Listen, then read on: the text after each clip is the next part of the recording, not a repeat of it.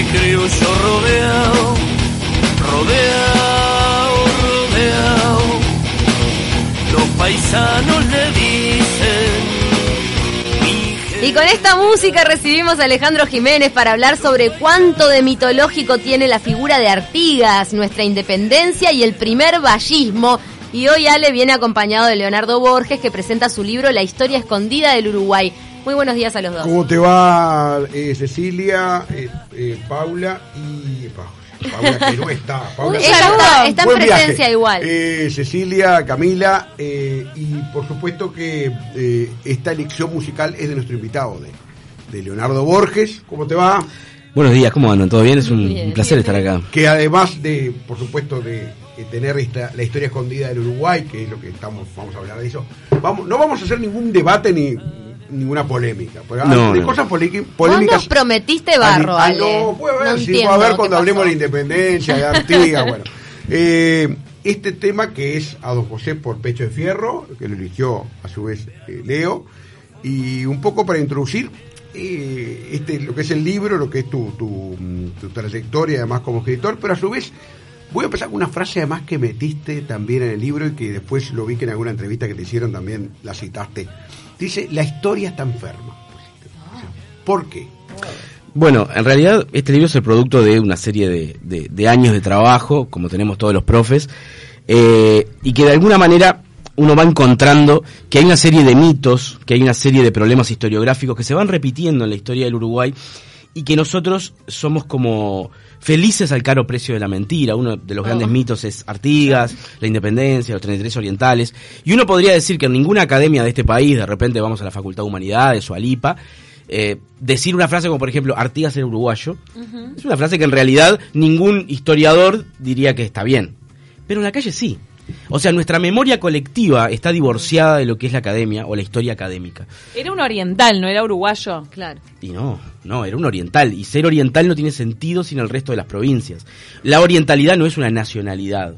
No existe. ¿Por qué? De hecho, él defendía las provincias unidas del Río de la Claro. Plata, o sea, nunca defendió la independencia de nuestro país como tal. Claro, ahí vamos a un concepto de territorialidad. Tampoco qui- quiero meterme en algo muy escabroso, pero el tema es el siguiente. O sea, una nación es un conjunto de personas que comparten tradiciones, costumbres, historia común y sobre todo una identidad o la idea de que pertenecen a un mismo, a un mismo sitio desde el punto de vista emocional. Eh, durante la época colonial y la época revolucionaria no existían las naciones. De hecho, eh, en 19- 1815, el, diario eh, La Gaceta de Buenos Aires, eh, en un artículo, como que plantea qué es una nación, ¿no? Y dice conjunto de pueblos o provincias bajo un mismo mandato. Eso no es la concepción que nosotros tenemos de nación. Por tanto, aquellas comunidades, los orientales al oriente del río Paraná o del río Uruguay, los entrerrianos entre el río Paraná y el río Uruguay, eran comunidades locales, no comunidades históricas, y por tanto no eran naciones. Entonces, de alguna forma decir que, como dijo Sanguinetti en algún momento, que el éxodo marcaría de alguna manera el nacimiento de la nación oriental, me parece que se acerca mucho a un disparate, mucho a un disparate de un político, claramente, que sabe mucho de historia, pero que en realidad este, saca una bandera para agitarla más que hacer un análisis historiográfico. No, además el tema de, que vos, este, eh, este tema de- de Artigas, ¿no? Tenés además, eh, y no de, de este libro, sino de antes, este, una gran objeción que comparto con respecto a la jura la bandera, ¿no? Sí, sí. Esa- Eso está, ¿no? O sea, que vos en el libro también lo ponés. Sí, sí, tra- traté de hacer un refresh de eso, porque en el año 2005 mi primer libro este, fue eh, Cual retazo anacronismos de jurar la bandera. Hace muchos años, tenía ve- 23 años tenía. Y, y ese libro de alguna manera no tuvo mucho éxito editorial, debo admitirlo.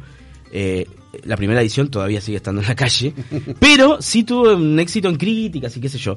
Pero no logró o no logré este, transmitir de una manera acertada que era lo que yo pretendía, ¿no? Y claramente la gente se sintió atacada. ¿no? Mucha gente, este, inclusive del espectro político o algunos del espectro intelectual del Uruguay, este, se sintieron atacados, ¿no? Porque yo estaba hablando de la jura de bandera. Hace poco tiempo, ADES, la Asociación de Profesores de Montevideo, eh, eh, robándome de forma descarada mi libro, Sí, me acuerdo que este año fue que se desató también la polémica, por eso, a raíz de Hades. sin citarlo, ¿no? O sea, Después sacaron otro comunicado Robo diciendo que... Robo descarado. Robo descarado, no, no, robo descarado. Eh, se siente feo, es Sí, feo. sí. ¿Cómo una no cita aparte. como una cita cambia todo? Porque Claro, una cita sí. puede ser desde, ¿no? Cuando cuando se cita la fuente, el agradecimiento a la difusión, Claro. a la contracara que es Claro. este Pero a, a los que escribimos robo. historia nos ha pasado hasta párrafos enteros escucharlo, por ejemplo, un medio de prensa eh, audio, de audio, o sea, una radio, y, y- pero que lo digan. Claro, Claro. claro. Básico. Además, es feo cuando vos estás leyendo algo y, te- y- y sentís que son tus palabras. Y, "Pero esto, esto lo escribí yo. Y ahí vas a buscar rápidamente el libro. Bueno, está. Y Pero más allá te de eso- cuestionás si no estará siendo soberbio que se Claro. Bueno, pero el tema es que yo lo que planteé en aquel momento es que la, la jura de bandera es anacrónica por varias razones. Quiero ser muy, muy, muy conciso y, y- y claro en esto. Eh, por un lado, una razón de punto de vista histórico, jurar la bandera uruguaya un 19 de junio es claramente una falta de respeto, porque no tiene nada que ver el artiguismo con el resultado. No conoció. No, claro, claro, Absolutamente. exacto. Después hay razones de tipo de tipo históricas, pero más relacionadas con el contexto en el cual se da la jura de bandera. La jura de bandera nace en la Ley de Instrucción Militar 9943 del año 40, donde lo votan en otra época, una guerra mundial, que de alguna manera podría generar la idea algunos y algunos diputados lo plantean de que se venía la guerra para América, entonces hay que tener una instrucción militar. Sí, sí, sí. Dentro de esa discusión, Eduardo Víctor Aedo fue quien planteó la jura de bandera. Porque no, no estaba inicialmente en la ley. Dice, bueno, si le vamos a dar un arma, que juren la bandera, porque obviamente todo lo que hagan en contra de eso es alta traición y, y obviamente la muerte es el, el camino, ¿no? Eh, entonces, de alguna manera podemos contextualizarlo en aquel momento, tal vez sí, bueno, está, había miedo, instrucción militar, jura de bandera. Pero por último hay, hay- hay, hay razones jurídicas. Una tiene que ver con que el espíritu del legislador era que juraran los reservistas, por lo tanto mayores de 18. Lo dice expresamente, yo lo cito, y cuando encontré eso dije, está, gol. Porque un senador le dice a otro, mirá que la jura es para mayores de 18. Claro. Pero parece que ¿Y por qué después derivó en que lo hicieran en la escuela?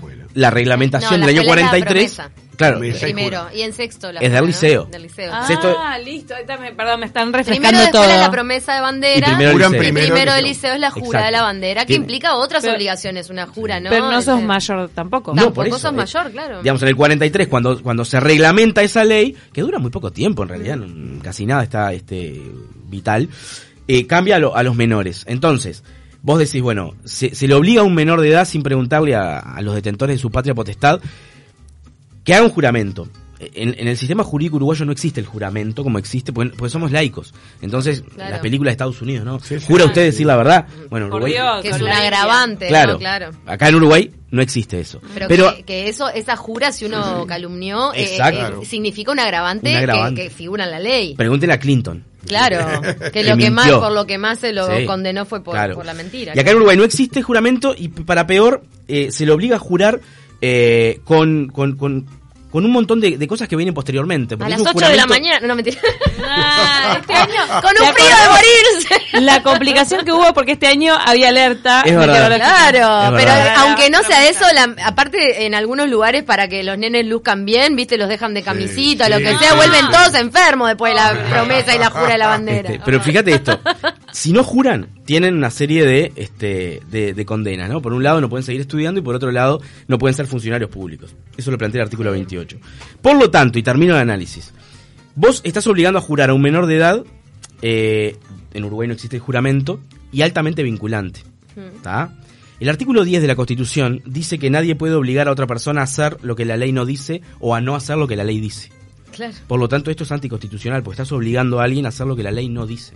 Lo que la ley no pretende. Sí. No, eh, igual eso de, eh, te iba a preguntar si lo de mito se refería a esto de altamente vinculante. A mí en lo personal nunca en la vida me pidieron la jura de la bandera en ningún lado para A absolutamente veces la piden para, sobre todo durante la públicos, dictadura la pedían más que ahora. me Bueno, parece, pero para me hacer estudios terciarios te la piden, sí. Sí, sí. Cuando ingresás a primero facultad, primero del IPA, lo que sea. Sí, en, Ahora- en la Universidad de la República. Ah, no, Esto es polémico. no. Esto es polémico, pero vamos a tirar otra más polémica. La, la independencia del Uruguay, todos la festejamos el 25 de agosto Bueno, de 1825. No lo es. sé que vos no estás de acuerdo, Es en agosto, pero de 1828. Sí, claro. A Eh, o en el 4 de octubre, en su defecto. Sí, en es casi realidad, como que el, el hijo adolescente de tu casa te diga, ahora soy independiente, y sigue Sí. en el cuarto, comiendo en tu casa, bajo el mismo me techo. gran ¿Entendés? ejemplo. No, pará, a los 18 cuando te fuiste y te pagás el alquiler, recién ahí. Es verdad, es verdad. Una gran analogía, me la la voy a usar. Te la voy a presto, estudiar. pero citame. La voy a estudiar, la voy a estudiar. En el próximo libro de Leo va a estar la... Sí, sí, sí, claro, me parece Muy muy, buena. bien, muy no, bien. el tema es así. En realidad la gente cree, en general, de que los, de que las fechas patrias son y no han cambiado o que son eternas. Y no es así. Las fechas patrias son negociaciones políticas. ¿da? Uruguay, por ejemplo, durante un tiempo festejó o conmemoró el 14 de julio la El toma de la 25 Bastilla. de mayo. el 25 de mayo fue festejaba. feriado. Argentina, independiente Argentina. Claro. Siendo independientes. Claro. En, en algún momento nosotros este, conmemoramos, por ejemplo, el 4 de octubre de 1828, la Convención Preliminar de Paz, durante un tiempo. Entonces, como son construcciones, uno va a decir, bueno, ¿cuándo nace de alguna manera el 25 de agosto como una fecha no laborable? Bueno, nace en 1923. El Parlamento se pone a discutir, un Parlamento con un nivel altísimo, estaba Pablo Blanco Acevedo, Sí, sí. un historiador impresionante, y se ponen a discutir cuál va a ser la fecha, pues se les venía el centenario, y las fechas redondas son Sí, sí. Divinas, ¿Ah? les encanta. clave. Y entonces, de alguna manera, llegan a una especie de tablas, ¿no? A un empate donde el 25 de agosto se conmemora la declaratoria de independencia, feriado no laborable, y el 18 de julio jura de la Constitución, feriado no laborable también. Pero, cuando uno se pone a, a rascar un poquito y dice, bueno, 25 de agosto, ¿qué fue? Y bueno, fue la reunión, eh, la declaración de las tres leyes fundamentales. Tres, no una, tres. Sí. Ley de, de- de independencia, Unión y pabellón. unión y pabellón.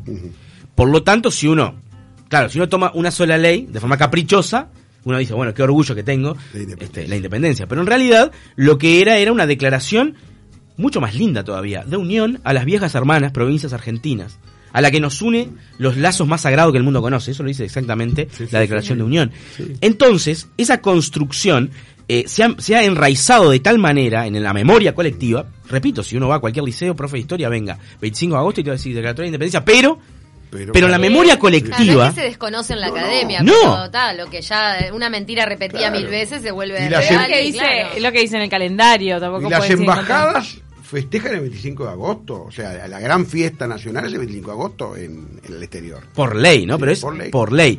Pero en realidad, a mí me pasa esto. Claro, la historia uruguaya, y esto también lo habla el libro, eh, la historia uruguaya se, se forjó y se formó en un romanticismo muy fuerte. Romanticismo desde el punto de vista historiográfico, ¿tá? Entonces, en ese romanticismo, obviamente, ellos que necesitaban? Necesitaban héroes, necesitaban, pero no está mal.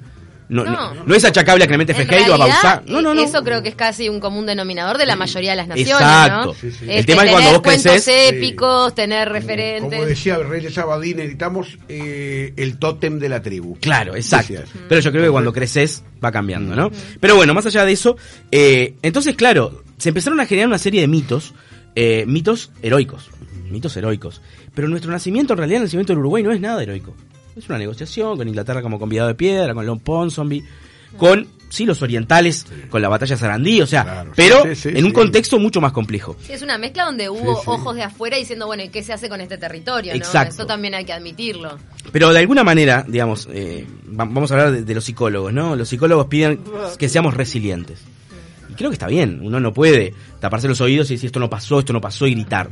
No, no, ser resiliente. Bueno, como las personas deben, deben ser resilientes, las naciones también deben ser resilientes. Y si la- el nacimiento en Uruguay es una negociación, ¿qué nos va a cambiar? Nada. No nos van a sacar el campeonato del 50, Claro, no nos van a sacar el claro, campeonato del sí. 30. Ahí un poco está el patriotismo, aquello que decían de la concesión graciosa. Decía, no, pero no que no quede como una concesión graciosa.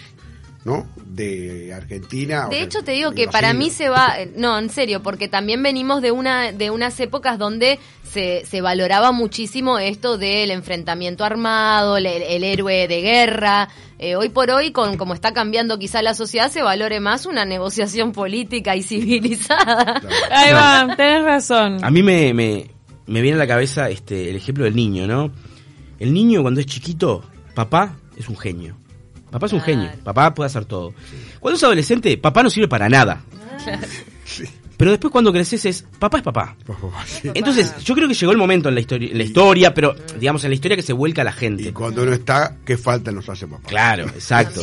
Pero me parece que es momento de decir, bueno, esto fue así, y hay que bancárselo, fue así, pero esto otro fue maravilloso. Pero les parece mm, a ustedes dos que son docentes, a, a los dos les parece que habría que hacer más énfasis en las aulas respecto a esta verdad que a veces se le se matiza A- demasiado. A esta y a otras que están en el libro, ¿no? Y que no, y que no están que, tan presentes en los programas Sí. o, en, o en las No prioridades de los tan- docentes. no, no están presentes. No están Saca- presentes. Sacale el tan. digo, No, pero no te, lo, no te lo dejan entrever. A mí Es que me que parece digo, que profesora hay un tema es que tenemos libertad de cátedra y Sí. bueno, y cada uno ahí lo, lo va. Pero alguno se ciña el programa Yo y que, yo No. siento que está sonando más, porque cuando Sí, yo era niña, mi padre que le encantaba la historia y toda la vida salía con esas cosas de, bueno, ta, frases como la historia de la humanidad es la historia de la mugre y, y Artigas era esto, aquello y lo otro, y bueno, y todo esto, como para desmitificar un poco lo que uno estaba absorbiendo en las instituciones educativas.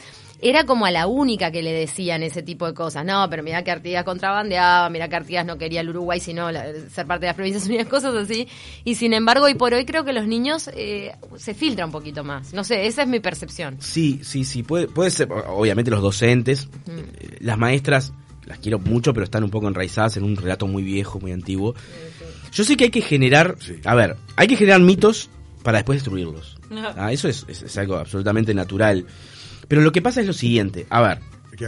¿por qué nosotros tenemos que estudiar la historia como una especie, obviamente, cronológica, ¿tá? y con temas que son, por ejemplo, la historia universal? La historia universal no es historia universal, es historia de Europa, De Occidente. de Occidente. De, de Europa. tiempo de Cristo. ¿tá? Eh, pero es una historia, más que nada de Europa, te diría.